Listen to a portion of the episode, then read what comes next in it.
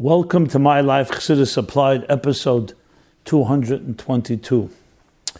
We are now literally at the end of this saddest day of the year, Tisha B'Av. This year it's a it was postponed to Sunday due to the fact that it was on Shabbos. Commemorating the tragic events, the five tragic events, as the Mishnah says, the end of Tainus, the end of the tractate of Tainus the tragic events that happened to our people throughout history. And above all, the destruction of both temples the first temple by the Babylonians and the second temple by the Romans. And ever since, we've been grieving and mourning and crying and praying and hoping for the rebuilding of the third temple, Yerushalayim Irakedesh, which can still happen before the end of this day. It's also based on the Medrash, the birthday of Mashiach. When? In the afternoon of Tisha B'Av. It's true, all this really was yesterday, but because the fast is today, we can talk about it as well, because the sad part of it we are experiencing now through the fast. In the throes of the abyss, as the flames are rising at their highest in the afternoon, that's when we say Nachim. As we said today, after by Mincha, be consoled because nailed on Mashiach Shal Yisrael. As the destruction was completed, immediately was born the healing and the cure, the savior of the Jewish people, Mashiach. Some would think that may not be the best thing to do is to speak and just be quiet and cry and finish Tisha B'Av, and then we can continue on with Chassidus applied and with other things that we do. However, we take our cue and lessons from the Rebbe himself, it was 27 years ago, literally now, in this period in time, 8.35 in the evening, more or less a half hour before the fast was over, before Tisha B'Av was over, was also Nitche, Tovshin Unalev, 1991. 8.35, and the Rebbe left his, opened his door to his room and went downstairs into 770, which was a little surprising because it was a half hour at least before you could daven Ma'ariv. But the Rebbe told his secretary, ich will sagen a I'm going to say a few words. That's where I'm going earlier. It was the first and only time that the Rebbe ever spoke on Tisha B'Av itself, on the fast. Shabbos Tisha B'Av was a Farbrengen, that was on Shabbos Chazain, that was many times, as we'll mention in a moment. But a, a, a talk, a sikha on Tisha B'Av, Asara B'Teva Shivasa B'Tamas, Tainus Esther, Megillus, um, Sem Gedalia. The Rebbe spoke Divrei Gevushin starting in Tov Shalamet Ches as I've discussed a number of times here. But Tisha B'Av, this was the only time. And the Rebbe indeed spoke, and it's all printed in a Sikha, in Sefer HaSichas Tov Shinun Aleph, volume 2, page 721. Worthwhile reading and learning, because it literally talks about what our Aveda is now. So taking that cue, we are here broadcasting live, Chassidus applied on this Tisha B'Av Nitche, as the, the fast winds down, this program will actually go right on to the end of the fast. Again, if Mashiach comes, the fast will probably be over before, but that is all dependent on minutes here. But one of the things that is a tremendous lesson from all of this, and a personal lesson, the very obvious lesson, obvious way that you can explain even to children, is you know you really see who someone is, not when things are going well, not when the sun is shining, you really so see the power of an individual and of a nation when they are in challenge times, when it's darker.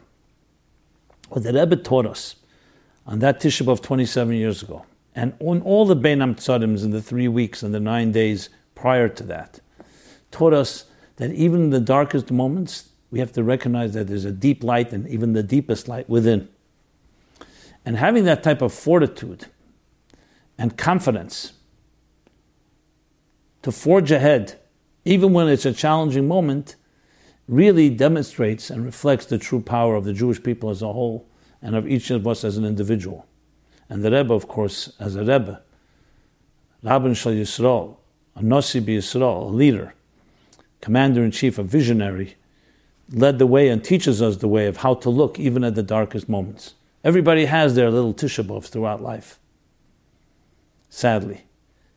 So it could be seen only as a sad day, or it could be seen as a sad day that carries within it tremendous, potent energy for joy and happiness and transformation. Not just that they will that there will be no longer sadness and no longer pain and no longer fasting, but Yahofchu. And the Rebbe demonstrated that 27 years ago. Was it because the Rebbe understood he would have to give us the power until Mashiach comes? Because we haven't heard from the Rebbe after that, because Chav Zayin Oder came less than a year later, Oder, Chav Zayin Oder Tovshinun Beis. We don't know, but a Rebbe, one thing for sure, Pavorns, anticipates and prepares us for everything we need.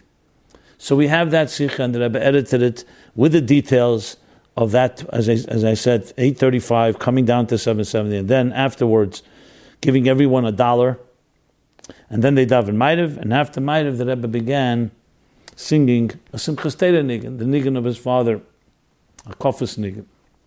Because Tisha B'Av, as we know, is meant to lead us into Chamishas above, the 15th above, which we'll talk about shortly, which is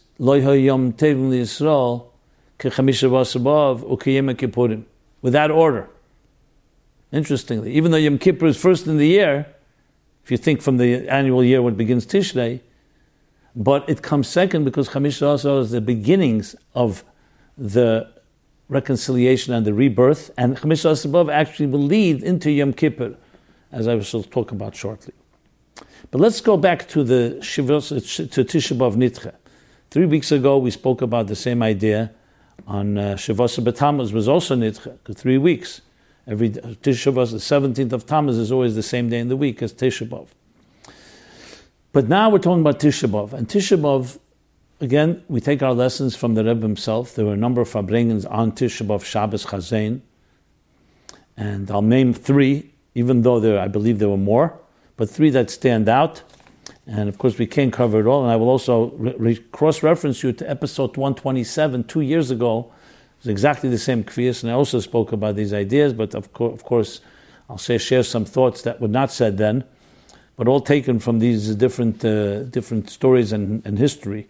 So Tisha B'Av Nitche was Tavshin Chavdalad, was the same kvias as well. Tavshin was 1964. That Shabbos Chazain, Tisha B'Av, Tavshin Chavdalad, the Rebbe said, "A maimer kate sam lacheshach." There should be an end, place an end to this darkness, to the darkness. The Rebbe said the maimer, a very powerful maimer, and then later edited years later, I believe in Tafshinun Aleph, actually, the same year that uh, we're talking about 27 years, the Rebbe edited it. So we have also an edited version of the Rebbe's maimer. And he based the maimer was also on a Shabbos Tishbav Nitcha of the Rebbe Rashab in Tovresh Ayin Dalad. Ayin Dalit. This was Chav Dalit. So the Rebbe was 50 years from Ayin Dalit to Chav Dalit, 50 years, and for now it's to us, to, to, today it is uh, 54 years from then.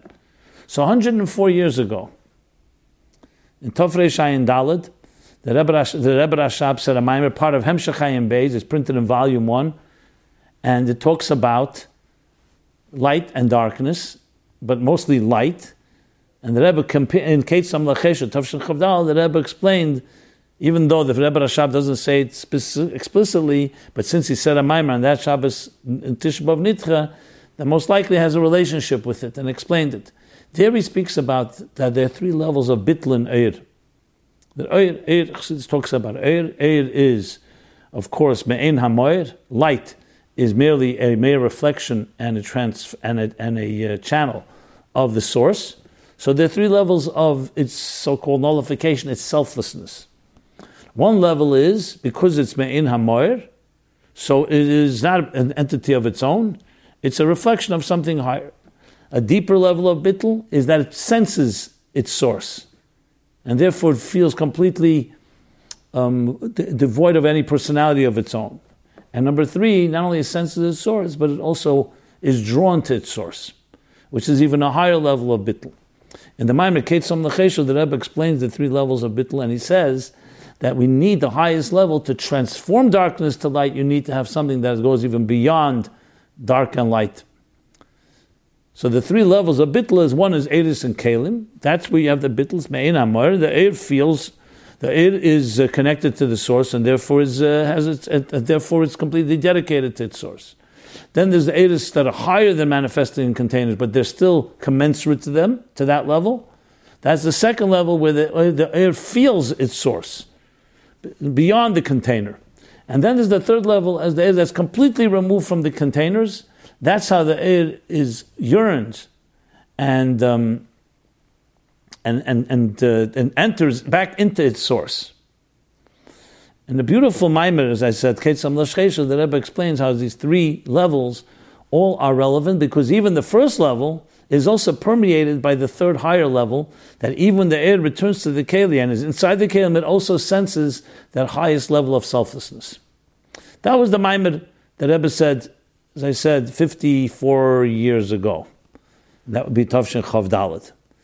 In Tovshin Lamed Aleph, the Rebbe said, oh, was also Shabbos Tisha B'Av Nitche, and the Rebbe said a Maimer Eicha Yoshva Bodad from the Pasuk of Eicha, and that Maimer is actually also edited and also printed, Tovshin Lamed Aleph, and that's that's founded on the Tzemach Tzedek's Eicha as well as the Rebbe Rashab said Eicha Maimer and Eicha in Tov in Eter, Tov Reshayin. I'm not going to sum up the, the, the, the, idea there, but there too he speaks about Echa. There's Echa Yashva Bodad, the loneliness in a negative way.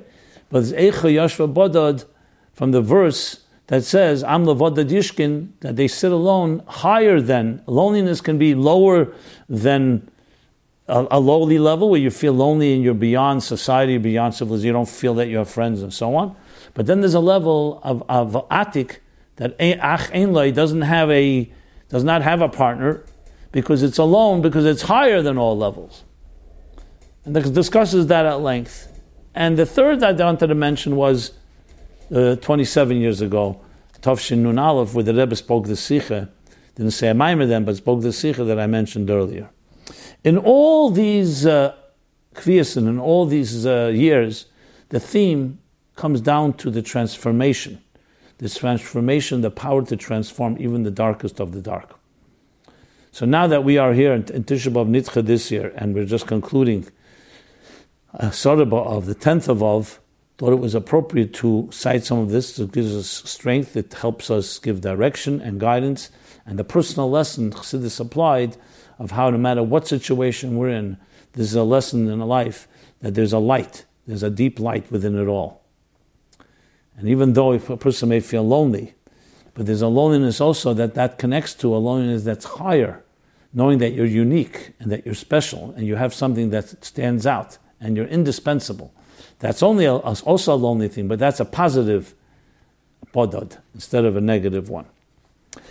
I will also add that um, I just saw a story that I heard once years ago from Mendel Morozov I just heard it again, so I thought it was worthwhile sharing. One of the mishalim, one of the uh, metaphors or analogies Chassidus gives for Golas, and of course fittingly for Tisha B'Av, is the darkness, is the silence, the silence, the silence of the teacher preparing to give present a deep, new, unprecedented revelation to the student. Another example is given of the father hiding from his child in order to elicit the ingenuity of the child to find the father. We all remember, or it's one of the most powerful and emotionally driven and charged sikhs of the Rebbe in Tovshin Lametes, Tu when the Rebbe spoke tremendous tears and crying about this moshel that the father hides from the child, and he hides so well that the child stops searching. The Rebbe then said, Zunti gesucht, Monti gesucht, Sunday is searching for his father, Monday is searching, Tuesday is searching. Viful zashir. How much is the limit? The father hid so well, and it's not the fault of the child. It's the father that knows how to hide so well. Which, of course, is apropos to this time, because when, we, when do we sense that darkest moment where the father is hiding is, of course, in Golis, and Tisha B'Av is the epitome of the destruction of the temples and the concealment of the divine. So the story is that uh, the, the, the, time the Rebbe Rashab, so of course the Frierdiker Rebbe is the Rebbe Rashab's son, it was Chonya, Reb Chonya Morozov had come to the Rebbe Rashab, I believe in Tov Nun Ches, and he ultimately became a chavrusa with the Frierdiker Rebbe. They were very close. And he also became a maskir certain, for certain personal matters of the Rebbe Rashab, a secretary assist. They were close. I know, Mendel Morozov and other Morozovs tell stories about as they were children, they would play there, different uh, beautiful, uh, fascinating stories. Here's a story with his daughter of Chonya Morozov. Her name was Rachel Leah. She was, uh, of course, because they were like close to Beis Harav, so she was friendly. They once traveled. This is the way uh, the story is told. They once traveling overseas, uh, me, overseas meaning outside of Russia, probably not overseas. Let me correct that, and um, to another another country. And the Frierdiker Rebbe was with them, and Chabchonya, and Chabchonya took his daughter, and also the Frierdiker Rebbe took I don't know if all his daughters, but Shana, the youngest daughter, was there. Now, the story, some say, happened in Lubavitch, but I heard a version that happened outside. But either way, the story is the same point. Anyway, they were there, and uh, told his daughter, Why don't you go play with Shane? Shana was two years older than her, but nevertheless, they were commensurate in age, so she went to play with her, but Shana was playing with someone else. And they weren't interested in playing with her. But she like insisted, so they decided to play a trick on her.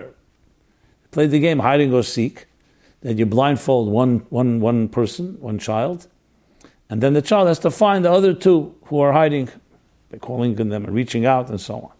And they said, You be the one that's blindfolded. Now, uh, Uh, they understood that what they probably wanted to do was just, you know, have her blindfolded. Uh, but, but she still wanted to play, so they blindfolded her.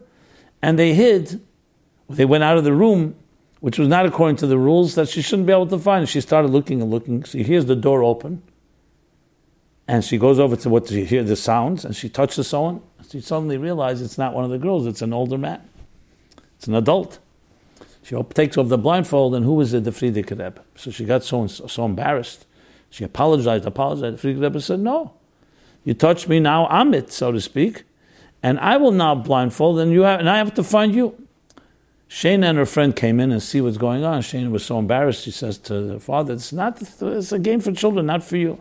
He says, No, no, no. I am here now. She touched me, so now I have to be the one that participates. Shana said, But you weren't part of the game, Shana says to her father. You were not part of the game in the beginning. Father said, Look, we have to play honestly. And this version of the story that Mendel doesn't say, but they say in the name of uh, that what? That she that the Rebbe said, Frierdiker Rebbe said to her that you know when you grow up and they want to ask whether your father was honest, you want to be able to answer yes. And if they ask me, when Shane, when this girl, Rachel Leah, will grow up and ask whether you were honest, so even though you're upset now, let's continue playing the game. The Frierdiker Rebbe covered his eyes or blindfolded himself, and he was playing with them. Abchanya Morozov suddenly walks in, sees what's going on, and he says to Frierdiker Rebbe, What is this? Your father is looking for you. He's waiting for you. Your father is waiting for you. So what are you playing here with the children? He says, My father is looking for his child, and I'm looking for my children. And one version, he added the Frierdiker Rebbe, and sometimes looking for your child is more important than the father. That I don't want to say for sure, because that I did not hear from Rabbi Mendel Morozov, and with the Frierdiker Rebbe say something like that, Rebbe Rashab, may not be the case. But there is a version like that as well. Think of the story, an unbelievable story of he's looking for his child, and I'm looking for my children. And the Rebbe is tzaddikim demin lebeiram. So though it's true on one hand, the father hides and conceals, but obviously the whole purpose of it, like Tzimtzum B'Shvil Hagilui, the whole purpose of it is revelation, not concealment. And as much as we have seeked and searched out, God is also searching for us.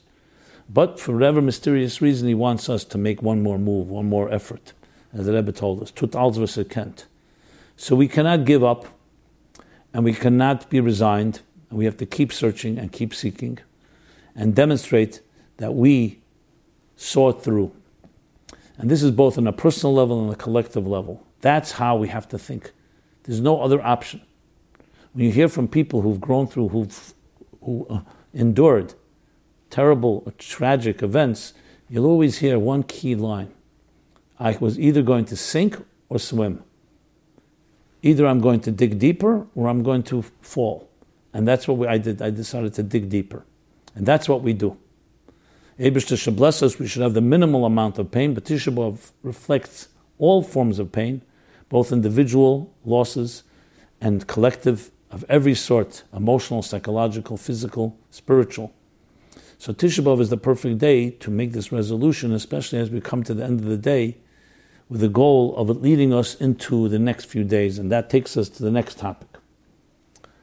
And that is Chamish Asr B'Av, will be the end of this week. And as that Izal explains, why is it the greatest holiday? The Gemara says at the end of Tainus its reasons, but still, What's the deepest reason? Is because this is the aliyah, the shlemus alavona, mila alavona, which we're mekadosh tonight. We sanctify the full moon after what? After the great descent of the moon of Malchus.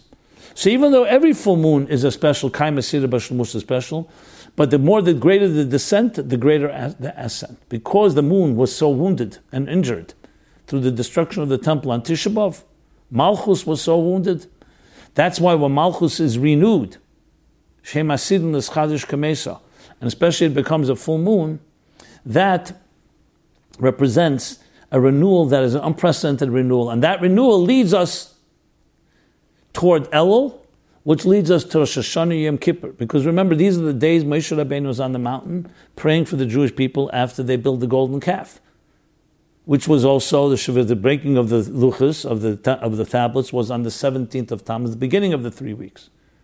What happened on the seventeenth of Tammuz after breaking the tablets? He went back up on the mountain. So where's Moshe right now? In, in commemorating what was happening then, he's on the second forty days praying for the people, but it's not going so well. Zimekas, God is not giving in, and yet in those prayers lies the birth, birthing that will happen by Shchedesh El in a few weeks from now, two and some two weeks and some days, two weeks from Tezvav uh, of, Moshe will come down and go up again Rosh Chodesh second day or the first day, different opinions, and come down when Yom Kippur. So Yom Kippur will be, and he'll have Salachti forgiveness, finally. So you can't say these 40 days was a waste. At the time, it was, it was still difficult. But ultimately, it led to the next 40 days and ultimately led to Yom Kippur. So Tu B'Av and Yom Kippur is the same theme the birthing that happens after the fall, after the break, the reconciliation and the growth that comes after the sin. And that's why, indeed, the month of this of, which is Mazel Aryeh, Leo, Aryeh is a, is a acronym for Elul, Rosh Hashanah, Yom Kippur, Hashanah Rabbah.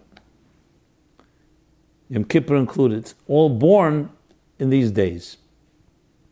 Full moon.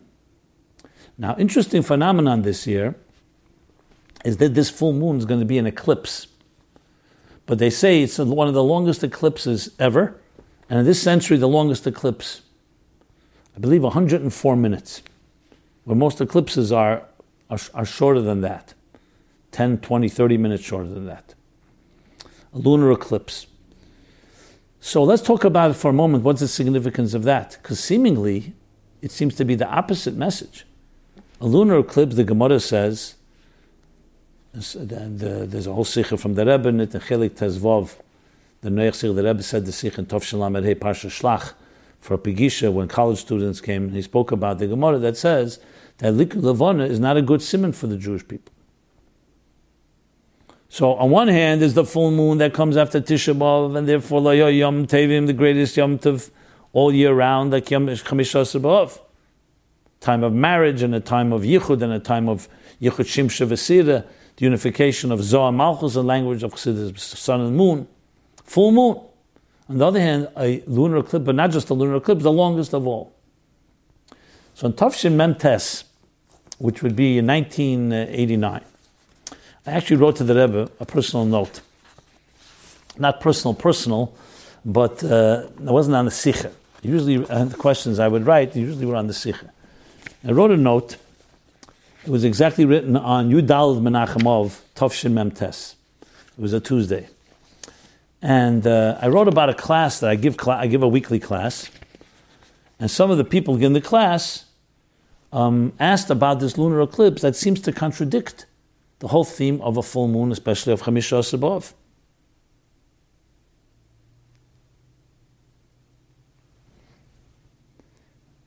And I said, even though the Rebbe explained once that a likui does not mean it's negative, it means it's only a predisposition, because you can't take away free will, but still a predisposition and not a positive one.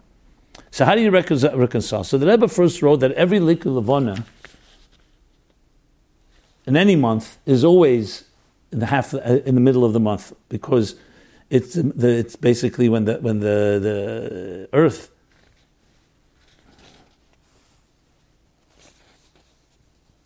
is exactly between the sun and the moon, and the moon is in the shadow of the earth. So the moon is blocked out. So the Rebbe wrote everything, it's always in the, in the middle of the month. And that's what causes the likui. Because you can't have a uh, eclipse if the moon is not exactly aligned with the earth and the sun.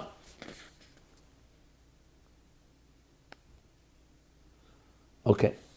So I wrote a follow up letter because I was not sure whether the Rebbe was answering the question or not. So I asked, was the Rebbe hinting to an answer and saying that there is, even though the Gemara says it's a negative, but there's something positive in it because it happens at the half of the month, at the, the middle of the month. So the Rebbe made a question mark and, and a exclamation point. How does that simera? He wrote. It says clearly it's a negative thing. Where's the shlemus? Where's the perfection? What kind of quality is? And then the Rebbe wrote an answer. He says, "Kisheimnim simen tev ish pleni." Oy hafoche. Lish pleni im pleni.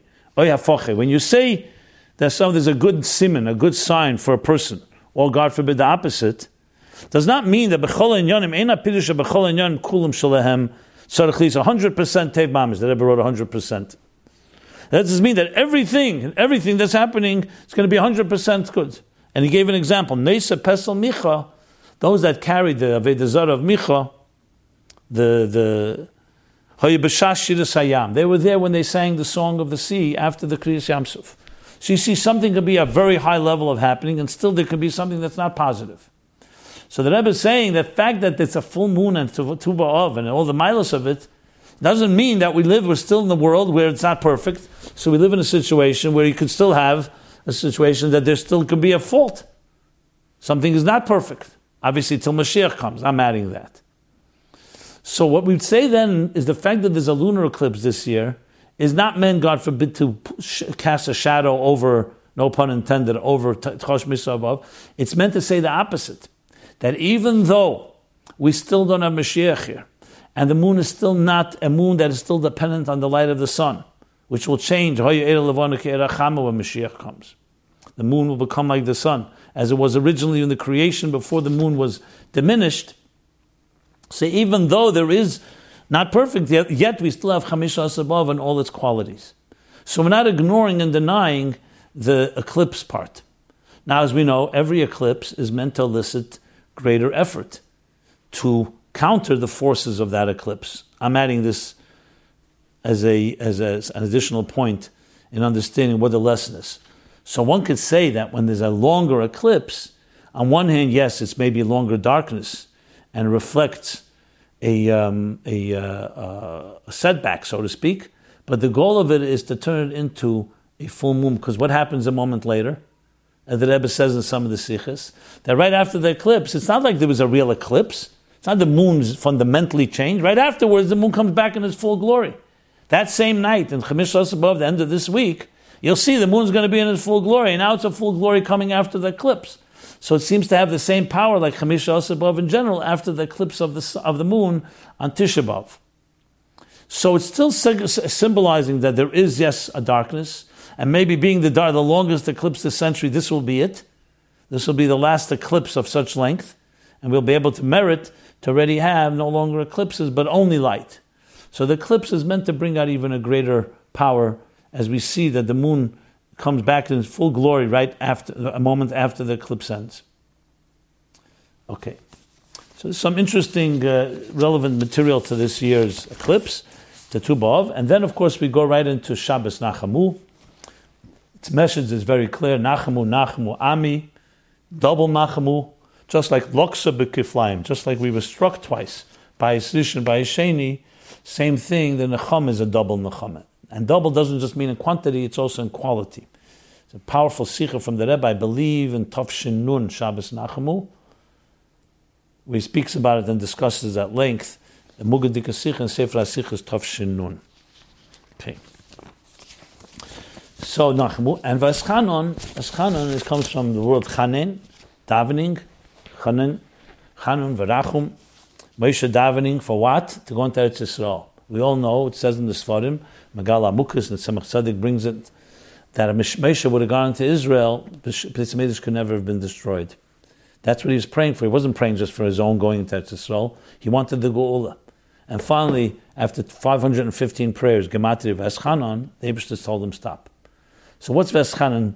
So the question is asked, as the Rebbe asked the question, why couldn't he tell him after the first prayer, after the second prayer? You wait 515 prayers till you tell Moshe to stop. Is that if you're not going to listen anyway to his prayer, why have him pray 515 times? And if you are going to let him pray, let him pray. Go pray, pray continue praying. So Chassidus talks a lot about the Tov Kuf Tezvav, what it means, the diagram of Tov Kuf and Tezvav connected, by the way, Tezvav again, Tezvav Ba'ov, Yud K, and Vav K. Yud K is 15, Yud and Hey. It's also brought in the, these sichos that we're talking about here, uh, Tov Shinun and Tov Shinun Aleph of Shabbos Chazain and Shabbos Nachmu. And the, but the Rebbe explains because Moshe Rabbeinu's tefillah, and an additional question before we answer. And why does the Torah have to document this? We have to hear that Moshe Rabbeinu prayed and it wasn't successful, and Abishah told him to stop. And finally, the question: Tzaddik Gezer Kodesh Baruch Mekayim. Tzaddik prays for something, and decrees God fulfills. God decrees that Tzaddik can can uh, uh, Kodesh Baruch Gezer Tzaddik Mevatel. God makes a decree and God and the tzaddik can eliminate it. So what happened here? Why didn't it work? The answer is it did work. Every one of those prayers opened the doors that ultimately would make it easier for the Eden when they went into Eretz Yisrael to conquer the land, make it easier for them to go through the years of Golos, and make it easier for them to bring the Geula. So later when Hashem tells Moshe before his passing, go up on the Har, and I'll show you Eretz Yisrael, Har Nevoy, well, the Har is where he's, where he's uh, buried, but he tells him to go up in the mountain, I'll show you Eretz Yisrael. So the question is asked, Moshe wanted to go into Eretz Yisrael. He wasn't looking for sightseeing, God forbid. So the Ragat says, the Rebbe brings it, that the seeing of a tzaddik, when he looks at the land, it made it easier for them to conquer the land. So in other words, Moshe's prayers did ultimately help. It didn't bring the Geula yet because they were in Zecha, they didn't merit. But Tu B'Av is also connected to all of this because you know Tisha B'Av was also the Gzeda of uh, the Mecheta Maraglim, that they would all pass away in the Midbar, and that's why every year they would, as the Gemara says, they would open, they would dig graves because they were preparing to die. And Tu B'Av was finally the time, at the end of the uh, B'Av, the last year, they, they realized on Tu B'Av that it's not happening, the Gzeda is over. So that's another reason for Tu B'Av. So though they weren't Zeicha, they didn't merit as Moshe did not, because Moshe, the captain of the ship, stays with the people to go into Eretz Yisrael and bring the Geula, but they prepared the way and they paved the way. So Veschanan is all connected to the same theme of Nachamu and Chamisha Saba'ov, and its, and its applied message is that every prayer counts. And for every negative, we have the power to console, be consoled and console others. And consolation brings transformation. So when you see someone a little in pain, remember them. Nachmu Nachmu Ami, the Abish is telling the Novi. I, that Abish Menachem will read in a few weeks from now. I can console, but I'm also telling you, human beings, you can console each other. You reach out to someone. Someone's in pain, say a kind word. Show them you care. May not have a solution, but loneliness is the worst possible thing. Show that you can do something and you're there for a person. That gives tremendous strength even if we don't always have a direct solution. The, the type of support that people gain from each other gives them confidence, gives them the will and the power and the strength to fight and ultimately prevail. Okay, so there we covered in rather longer than usual, but because the period in time demands it. So let me go from here into a few questions that are connected, obviously, to this period, all this type of theme how from darker states we can come to greater states. So here's a question. what are practical tools and techniques for growing through negative experiences? how to turn around a negative experience. So let's just, I've talked about this theme many times. I'll give you a few um, cross references. First of all, cross references to Chamisha Sebov, Veschan and Nachmu, episode 77 and 128. And about negative experiences, well, it's been so many times, I don't even know if I can even uh, enumerate them. But I'll do now is instead of an analysis, which we've been speaking about, the meaning that the fact of the matter, there is no such thing as darkness as an end in itself. I alluded to it before. The father hides from the child, not in order to hide, in order to be found. In the language of Chassidus, Simsum B'Shvil Hagilui. Any darkness, any concealment is only for greater revelation. That's a tremendous thing in every technique in growth. Every technique when you're dealing with a difficulty is to always remember that. So, technique number one is study the ideas. Study the ideas of spiritual growth. Understand the concept, Yirid Tzerech Aliyah, that the descent is not just to bring the ascent, but it's part of the ascent. That sometimes the only way to go forward is to draw back. You want to shoot an arrow farther, you got to draw back.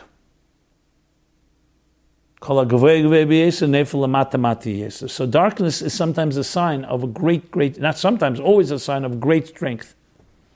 Deeper thirst creates more, deeper thirst creates more passion to get what, to quench that thirst. And hundreds of other examples that we Chassidus brings on this topic. Learn about this and make your mindset has to think. Don't think in terms of negative. What am I going to do? Negative. Why is it happening? negative, feeling resentful, bitter, angry, demoralized. Think negative, how is this a step to positive? That's technique number one. And the more you study it, the more cognitively you can accept, connect to that, you create a cognitive life raft, the more it ultimately can impact also your emotions. Because obviously the emotions don't feel it. We have the famous moshel of the Baal Shem Tov, swindling staircase. A regular staircase could be a long staircase, but you see the destination. A swindling staircase, why is it called swindle, swindling, a spiral? Because it swindles you into thinking you're not reaching any destination. You're not climbing. When in fact, you are. And right before destination, you turn your back to the destination, you can think, Panay alay edif, that you don't see the you don't see the destination and you can give up right before you reach that's how we have to always think. That's the technique number one. Technique number two, be around people who are life affirming, positive. I mentioned before. Find people who believe in you, who have confidence in you, who are there to help you in difficult times, either with kind words. Don't be around other people who are, who are demoralizing. It's the worst thing you could do. You need people to give you strength, even though aim in an illimi, what am I alone? You need others to give strength. That's number two. Number three, be involved in service. Serve others, help others, volunteer, teach, inspire. When you serve others, number one, you don't focus that much on yourself. Number two, you get a sipuk hanefesh, you get great satisfaction. At the end of the day, you feel satisfied I did something for someone. Number four, find activities exactly that hobbies, other, other reading, exercise, learning, whatever it is, that you feel at the end of the day, every day you go to sleep, not feeling defeated, but feeling affirmed, feeling, ah, I feel happy I did something today for myself. These, these things may be small steps, but they make a tremendous difference. Next, every morning when you say Ani and the evening Biyot Chav Kidruchi, concentrate, focus. God has given you a soul. He's giving you a vote of confidence. What do you need more? A vote of confidence, a renewal of your contract, and fulfilling your mission in this world. And before you go to sleep, instead of thinking the negative, think, I am now entrusting my spirit to God. Give me a peaceful sleep so I can be renewed tomorrow and re, re, reinvigorate, reinvigorated with renewal, renewed commitment to my mission. And the list goes on. These are a few techniques that I would suggest. Well, finally, Torah mitzvahs itself is the best of all tools.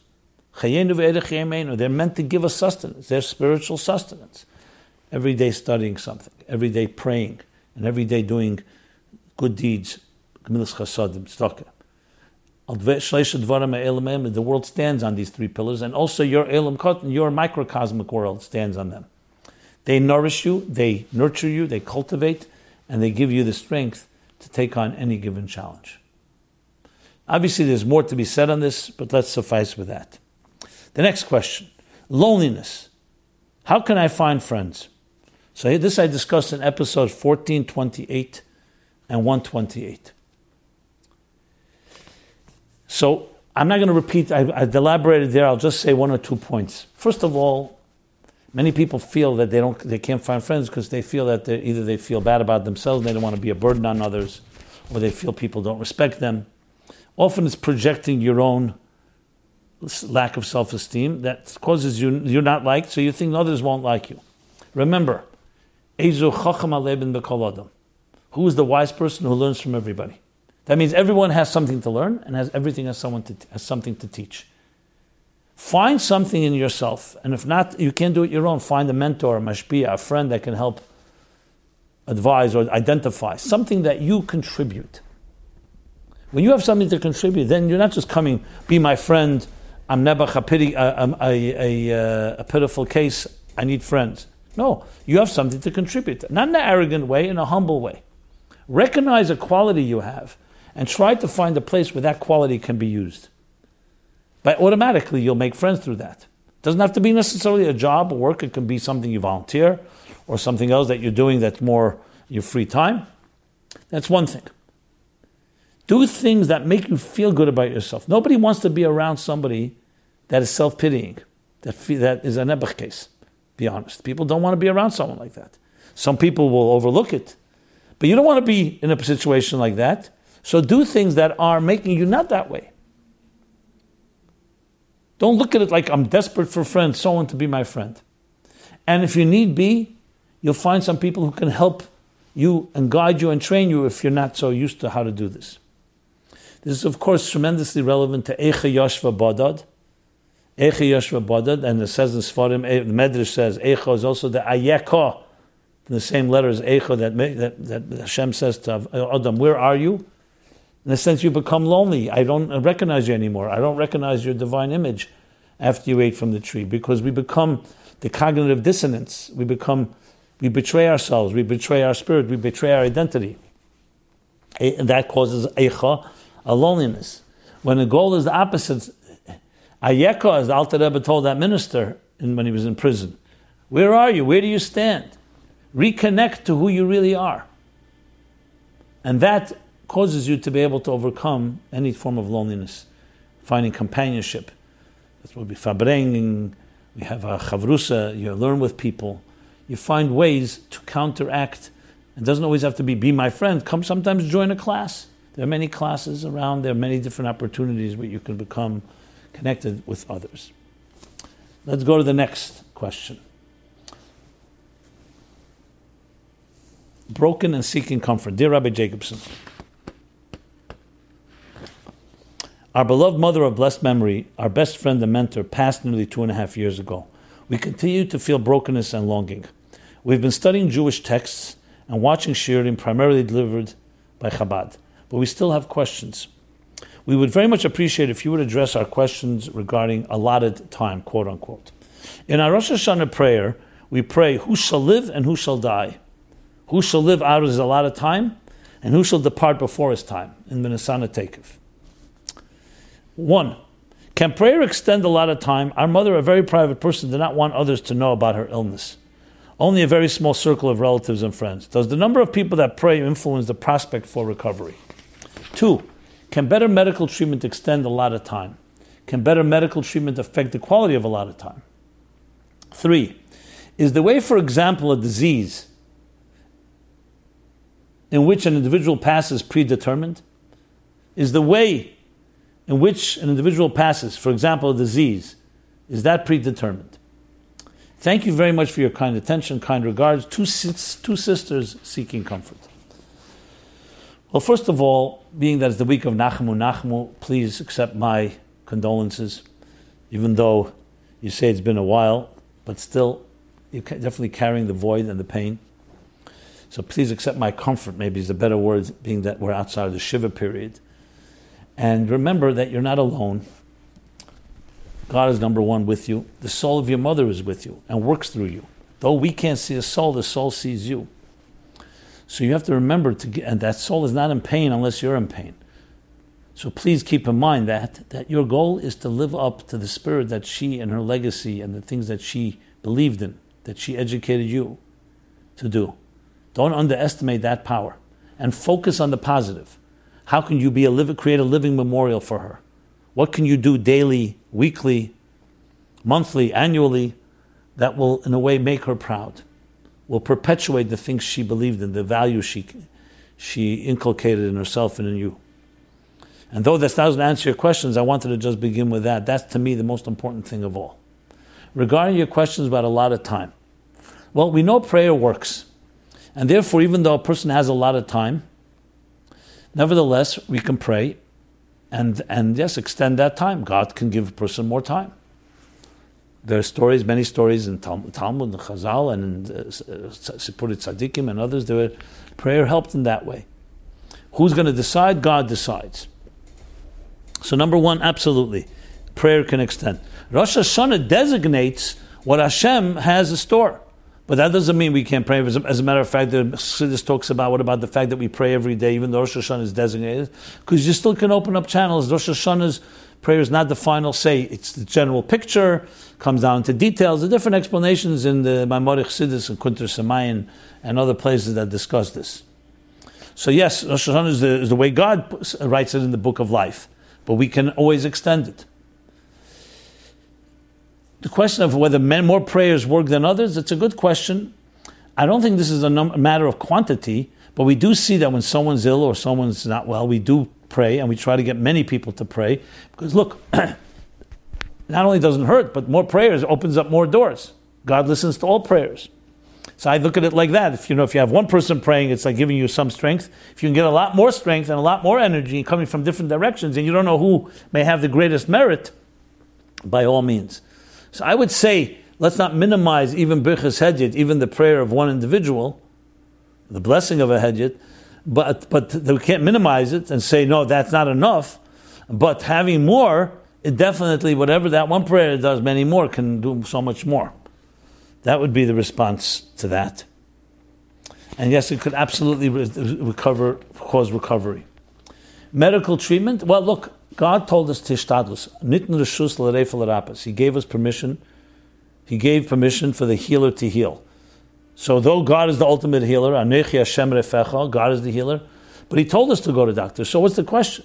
If God forbid a person is not well, and they don't go to a doctor, and they become even sicker, and God forbid they die, had they gone to a doctor, of course they could get more years. What we need to know is that after all, God is the final say, that even if you go to a doctor, and it doesn't work, we should know that a person's a lot of time God determines. So I'm not saying that a person, of course, you know, God forbid, also a person can do something very dangerous, even though they haven't a lot of time to their life, whatever it is, 120 years, and then they do something destructive that causes them to lose those years. So that's a person has free will. So just like we can do things to cause us to be less than a lot of time, one could say a lot of time. I can't say that medical medicine is actually giving you more than a lot of time. It may be helping you live up to that a lot of time, but we don't know. We'll never know that question. Prayer changes things. Whether medicine will actually create more, give better medical treatment, create more a lot of time, you could always say that the medical treatment, if you did it, you get that a lot of time that you were designated for. I think that's the way I would say it. I, I lean toward that way rather than saying that actually medicine can give you more than God would have given you. I don't believe that's correct. Can it affect the quality? Of course, it can affect the quality of a lot of time. You could have a better quality life, less quality.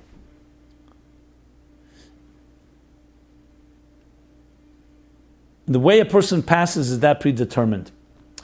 Well, it's predetermined that God wants to take someone. He's going to find a way to take him. Will it be through disease? Will it be through some other way? This is God's mysterious ways. So it's predetermined that the person will go. Will they go for? If it won't be this, it may be something else. You know, David Hamelech was learning all the time, and that when Malach Hamavis couldn't get him till he made a noise and caused him to stop learning for a moment.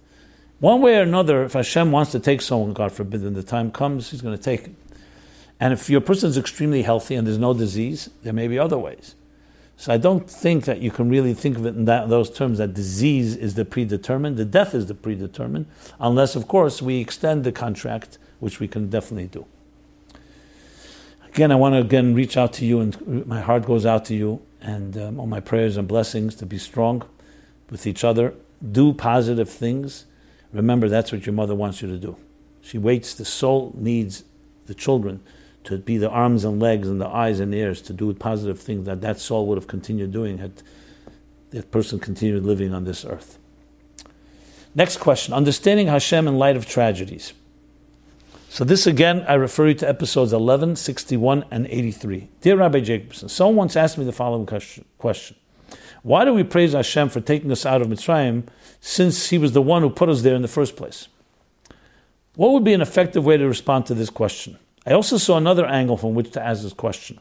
Not sure why on Pesach we celebrate our freedom instead of mourn the loss of four fifths of the Jewish people. After the Holocaust, we didn't celebrate God for giving the survivors their freedom.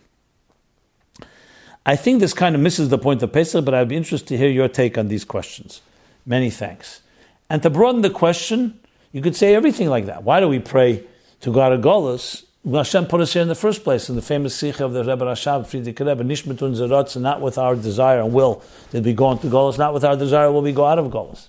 But we're told, as he says in Tanya Perek Lamed Zayin, Masena Vavidesenu, Bezetoli, our actions and our activities and our initiatives and our mitzvahs and Torah mitzvahs, that, and that is dependent the Geula. Obviously, God will decide the moment He wants it to come, just like He decided when we left Egypt. But our effort absolutely makes a difference. We can speed it up. Achishena. In Bekelit Tishmo, as the Gemara says, that you can make it happen earlier. The Rebbe already says we've gone through Kol Kol and we've gone through everything and we did all the tshuva and everything. So now for sure the time is it's high time and it's over time. So even though, yes, of course, Hashem is the one that decides, but what's the contradiction for us to do whatever we can to make him make the decision earlier? God does not just make a decision and says, okay, doesn't make a difference what you're going to do. It absolutely makes a difference what we're going to do. Say tzedakah mekareves. You have so many different mitzvahs. Tzedakah speeds up the geula. Clear chazal. And the Abishta told us that. So we're not defying God. We're not challenging Him. God has His schedule, so to speak. That's be'ita in its time. And then there's the Achishena that we can speed up the process. So let's bring it now back to this. Why do we praise Hashem for taking us out of Golas? out of Mitzrayim, even though he put us there in the first place, like he told Avram Avinu that they will be va'avdu, the inu Isam, they will be in a nation, but Eretz Shalei Lehem, they'll be in another nation. So that was the Gzeda. We all know the famous Rambam and the Raavad that talk about why the Mitzrayim were punishment of God designated, because they did more than was necessary, or no one said that this individual Mitzri Egyptian had to be the one that oppressed the Jews. But the bottom line is, yes, God put them there in order of we should go out with great treasure. So what's the contradiction? We praise Hashem because He takes us out. And we also praise Him, the Gemara says, even on the negative. Just like we uh, praise God on a blessing, we also praise on the negative. Why? Because the negative is also meant to bring positive. One of the reasons. So just because God puts us in a difficult situation, we don't say praise when we get out of it. Halal Haidah. On the contrary, we say praise because you took us out of this place. Why did I? You put us in the first place? Fine, we can pray. Don't put us al and don't bring us to a challenge. Don't put us in a negative place. If you can get that God to prevent that, by all means. But He puts you in a place that's never for the bad; it's always for the good, as explained in Tanya and in many places in Chassidus. As far as we're celebrating the positive, that's what we always do. We don't celebrate the negative, obviously. The Holocaust or the four fifths or whatever, whoever remained in Mitzrayim, that's tragic. And we cry for that. And we even say to Hashem, we have tinus even. But we move on and we focus on building because we don't know God's mysterious ways. What we do know is we're here. We're here and we're alive. So someone is a survivor of a situation. Someone comes out of a geula, pratis, a personal redemption or, or a collective one obviously you have to say thank you. That is what we should be doing. And on the contrary, that brings out the beauty of it. To say, I have a sense of entitlement, I don't say thank you because you put me in this. This is not a human thing. You could say someone that hurt you, now that you hurt, you abuse me, like the guy said, my, my, my, the, the joke, the wife says, my husband makes me ill and then takes me to the best doctors. Don't make me ill and don't take me to the best doctors. But that's in the humans. If God puts a person in a situation, it was always, always for the good. Gamzula teva. It's always for the good. We don't see it. So when we finally discover the good, obviously we recognize it. Okay. With that, let us go over to well, we have here hmm, a bunch of follow up, but because of time, I see the time went over a bit. I'm going to, um, what I'm going to do is, and because it's also Tisha B'Av coming to the end of Asar B'Av, to make a quick decision, an executive decision here. Um, we also want to speak about how to be a good parent continued. So let me do uh, one follow up, okay? How's that?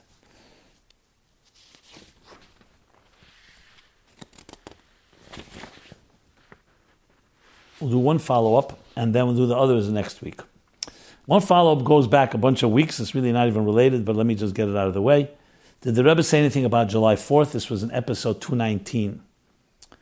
So I discussed it at length, and I discussed the letter that the Rebbe wrote to President Bush, referring to the words of John Adams, so this person writes, interestingly enough, the letters that John Adams sent his wife are were private letters. The private letters pays homage to the concept of Ishu Beisei, which is celebrated on the 28th of Sivan, which is what the Rebbe connects it with his coming to America with July 4th.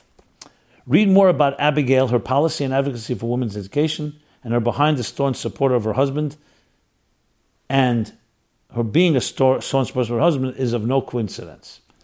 And they say, send me to a link. Um, okay, that's fine. But as I mentioned then, the Rebbe does not say it was a letter from John Adams to his wife. That happens to be the case. But John Adams also said this in 1776, I believe on July 2nd, before Congress, right before the day of the Declaration of Independence. So whether he wrote to his wife first or not, that has to be checked on the date. But it was a public statement that he made exactly that same lines that he wrote to his wife was also said publicly, as I discussed back then. But thank you for your comment. And here's a good opportunity. If you have comments, rebuttals, you want to add sources, anything that you'd like to add to this conversation, please. I really not just welcome it, I insist, if I can do that, I encourage you to write to meaningfullife.com slash my life there's a forum there, an anonymous forum. You can use your name if you want, if you add your name to the into the box, but you don't have to. So you can ask any question you like, completely confidential, completely anonymous. No one has a way to trace it even. So let me encourage you to do that. If you go there as well, meaningfullife.com slash my life, you'll find a rich archives of all previous episodes, as well as f- three and a half, three years of, of essay essay submissions that came in the first three contests and the ones that we're now posting every week new essays that came in this year's contest. Okay, as well, of course, I should mention the opportunity seen by Mishpat Tebod V'Shaveh as we said yesterday's Haftarah, concluding Zdaka, that this program is publicly sponsored, meaning we need your support, your sponsorships in honor of a, in honor of a loved one or memory of a loved one to help this continue and the time and energy and effort that goes into the research and the work that we do as a public service. So thank you for that. And with that, I will do the parenting as well as other follow up next week. Bli neder. And uh, we will go now to the question, question, and then the essays. Chassidus question is this. How do we apply to our lives Mashiach's birthing on Tisha B'Av? I mentioned earlier from Medrash that the birthday of Mashiach is on Tisha B'Av, technically yesterday afternoon. As it says in Eicha Rabbah, the story where they went traveling and the, the, the the cow that, that mooed, and the, uh, the Arab who owned the cow said to the Jew, Your temple was just destroyed. Which, of course, tragic. Then the, the cow mooed again, Gosa Parase, Pambeis, the second time, Pamshenis. And he said, Your Mashiach Yisrael, Nelad Mashiach Mashiach was just born. Now this is a medish, but the Arizal use it in halacha. That's why we say Nachim. And that's why Makadish the Levana actually, Matzoy Tishabov, because there's a birthing going on. So the question is, why do we apply that? I think it's implicit in what we spoke, but let me spell it out. Every birthing comes from a period before that's pregnancy. Ibur Leda. Chassidus talks about this based on Psukim Yecheskel and Midrashim, that Golis is compared to Ibur, pregnancy, and Geula is compared to birthing. Goy Mekerev Goy, when the Jews came out of Egypt. So the Ibur is the state of Golis. Why is it a state of Golis? Because there the child may be viable, but it's completely part and dependent on its mother. It's not yet an independent entity, and it's definitely not a revealed life. You can't say it will, it will survive on its own. Geula is when it emerges and you see it in a revealed way. But without the Ibur, there couldn't be a, a Leda. Without the pregnancy, there couldn't be a birth. Pregnancy is also gest- gestation, the development of the fetus. So in Golas, it actually develops to give birth. So when a child is born, it's not some new creation. It was there for nine months, it was developing. And now it's ready to emerge. Same thing with Golas and Geula. As I mentioned and discussed earlier, Golas is not just some sideshow. It's not just a thing we get over with. Golas it gives birth to Geula. That's why Goila, Geula, is the same letters. Goila, Geula, both Gimel, Vav, Lamed, Hey. Geula is the Aleph in the Geila. It's revealing the Agdus, Alufa Shalelam, the divine within everything that's there before. The fetus is there, but it's concealed. It's not fully functional. The mind isn't working on its own. The heart isn't working. It's fully functional that a child has upon birth. So Geula is the birthing that comes from the Geila with additional Aleph. So Mashiach's birth is essentially that. It's a birth that comes from all the darkness and all the concealment and all the pregnancy, which was a gestation period. The, all the efforts that we do are building blocks. I mentioned my Seinu Vavadesenu. Schar mitzvah mitzvah. The Geula is not just a reward for good deeds. Good deeds give birth to Mashiach. Every mitzvah we do, we reveal the spark of Mashiach within us, and we create another building block of Mashiach. When all the building blocks accumulate, you have the collective Mashiach. Dorach Darach Kechav Miyakov, which both refers to the spark to individual and also to Mashiach, as uh, the Rambam says and says in the, in the commentaries and in uh, in, in Chazal. So Mashiach is a result, an outgrowth, and a birth of all that came before. What does that mean for us practically? It means that on Tisha B'Av, though on one hand you can say it is a concentration and epitomizes, and it's like the embodiment, the the the um, reincarnate, if you wish, of all negative that has happened, but within it lies the birthing, which is why when they entered the Beis Hamikdash, they saw the Kruvim facing each other. As the Rebbe brings from the Svarim and from, Chassidus, uh, elaborates on this. Because in this darkest moment lies the deepest love. And lies the birth of Mashiach in the ashes as the flames went up.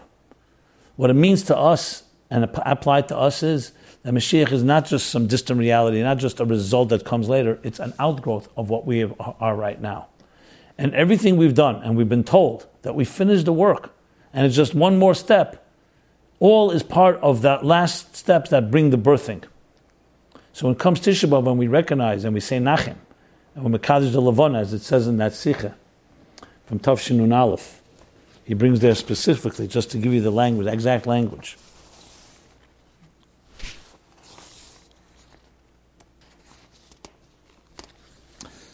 Um, the the Tishabov ki oz b'minchas Tisha B'Av hanikra menachem. That's the language of the Arizal, and that's also why we say birchas alavona. But so it's ki b'tebov nailed Mashiach. He cites it from Pri Chaim. I'm reading the Sicha from Tavshin Aleph. Tisha B'Av and uh, Sarah B'Av that the Rebbe spoke then. So the lesson is very clear. We have to reveal and give birth to the Mashiach within each one of us. That's what we need to do. And what's the Mashiach within each one of us? Is our aspiration to Geula, our learning about Geula, our living a Geuladic life, doing something that, that has the Aleph in it, not just being involved in our material activities, even if it's even if it's uh, uh, permissible, and even if it's Hashem Shemayim, for God's but also focusing on the Aleph, seeing the divine in it, seeing what will it look like when Mashiach comes, like we spoke about a number of weeks ago, that your table is like an altar. Medicine is a way of understanding God better. Laundromat is a way of understanding the soul's form of renewal. That whatever you look at, you see in it the De'ehu, the Esa Kol Elam El that everything is, you see the godly side of it. So you just look at the, you see the divine providence, you see the lessons. It's raining outside, there's an eclipse. Whatever it may be, you look at it and say, what is its message to me? And that's when you live Mashiach personally, and that collectively accumulates to the global Mashiach, the universal, and Mashiach Klali. So Yechidah Nefesh is the Mashiach within each of us, and the Yechidah Klolis is the Mashiach for all of us from the entire world. Let's now go to the essays, three essays. Essay number one is energy and its expression. These all three are in Hebrew. So energy and expression, which is energiot ubitzua, energies and its application maybe. Hashiluv Amushlam, the perfect balance. This is by Mendy Crombie, age 38, Givatayim, Israel, Shliach, Rebbe Shliach in the city of Givatayim in Israel. Okay, so he talks about Eres the Tohu and Keam the Tikkun, the intense energies of the world of chaos, the world of Tohu, but manifest and enclosed and tailored into the containers, the balanced containers of tikkun. So intensity packaged in a balanced way. And goes to a whole discussion of the balance of Eris and Kalim and how it applies itself to our personal lives, both the challenge when there's an imbalance, gives a lot of very practical examples of human beings and people who are very intense but don't know how to ground it. Some people too grounded and don't have the intensity applies it to Tohu and Tikkun, the concept of Tohu and Tikkun Chassidus. Very nicely presented. You know, Tohu and Tikkun is one of those topics that can be very uh, cryptic, and he makes a good summary of the idea. The Malachim, in the end of Pasha Vayishlach, it says Elam Malachim, these are the pedigree of Esav. The Malachim refer to the energies of, of uh, Tohu, and says Vayimlach Vayamas, they ruled and they died. Ruling is their intensity, and Vayamas is the shattering of the containers and then talks about the archetype and personality of Tohu, personality of Tikkun, the conflict, and ultimately how you bring together, you balance the paradox, you balance these opposites. And that's how you find a really perfect and a balanced, harmonious, and healthy life. Well done. This essay, as well as other essays, can all be seen as they're posted at meaningfullife.com slash my life as well as if you subscribe to our weekly newsletter where you send a lot of material, we will also send you updates on these essays.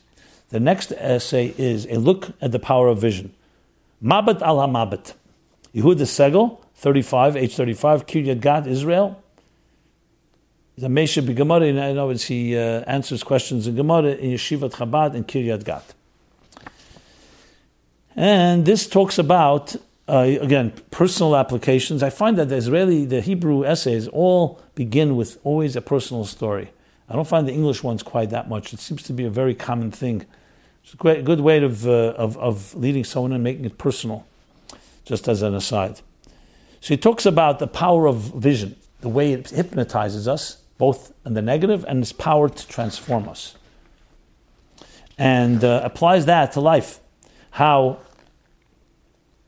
when a person learns to master this power of vision, it can actually help them in every aspect of life. That's a very nice, original type of essay. And that third essay is A Little Light Dispels a Great Deal of Darkness. Famous expression by Yael Amit, age 56, Beit Shemesh, Israel, an educator, 12th grade in Amit Shacha Beit Shemesh. Okay. So this is basically things taken from the Rebbe Sichos and giving a methodology and approach of how to deal with every aspect of life with three principles. Everything is divine, everything is good, and the love for another, the unconditional love for another. Using that and applying that to education, intercommunication, dealing with students, and dealing, of course, with challenges in life. Um, again, well done essay. Thank you so much. Pretty elaborate. I'm just looking through to see if there's any other points I want to make here, but also very appropriate for this time. With that, let us conclude. We conclude this Asara of the Tisha of Nitche with the birth of Mashiach. That is what we need to remember. That's it, the birthing of Mashiach. We've had enough sadness, enough mourning, enough grieving, enough fasting. Time has come that the light should emerge in its full glory, as we were promised. And it's not just a promise, it's based on a fundamental principle that God created a good world.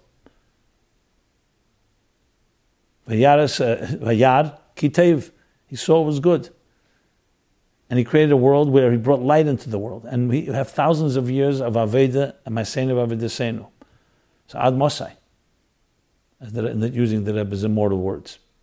So may this conclusion of this year, Tov Ches, finally bring the eruption that is right near the surface of the Geula Amitis Vashlema and Yehovchiom Mel L'Sosn L'Simcha L'Meyedim Tevim to celebrate going right into Chamisha Sabah Lo Yom Yom Tevim L'Yisrael the greatest yontav of all Yom Tevim, and from here on should only be Achtev, only revealed good, with the coming of Mashiach and Geula Amitis Vashlema.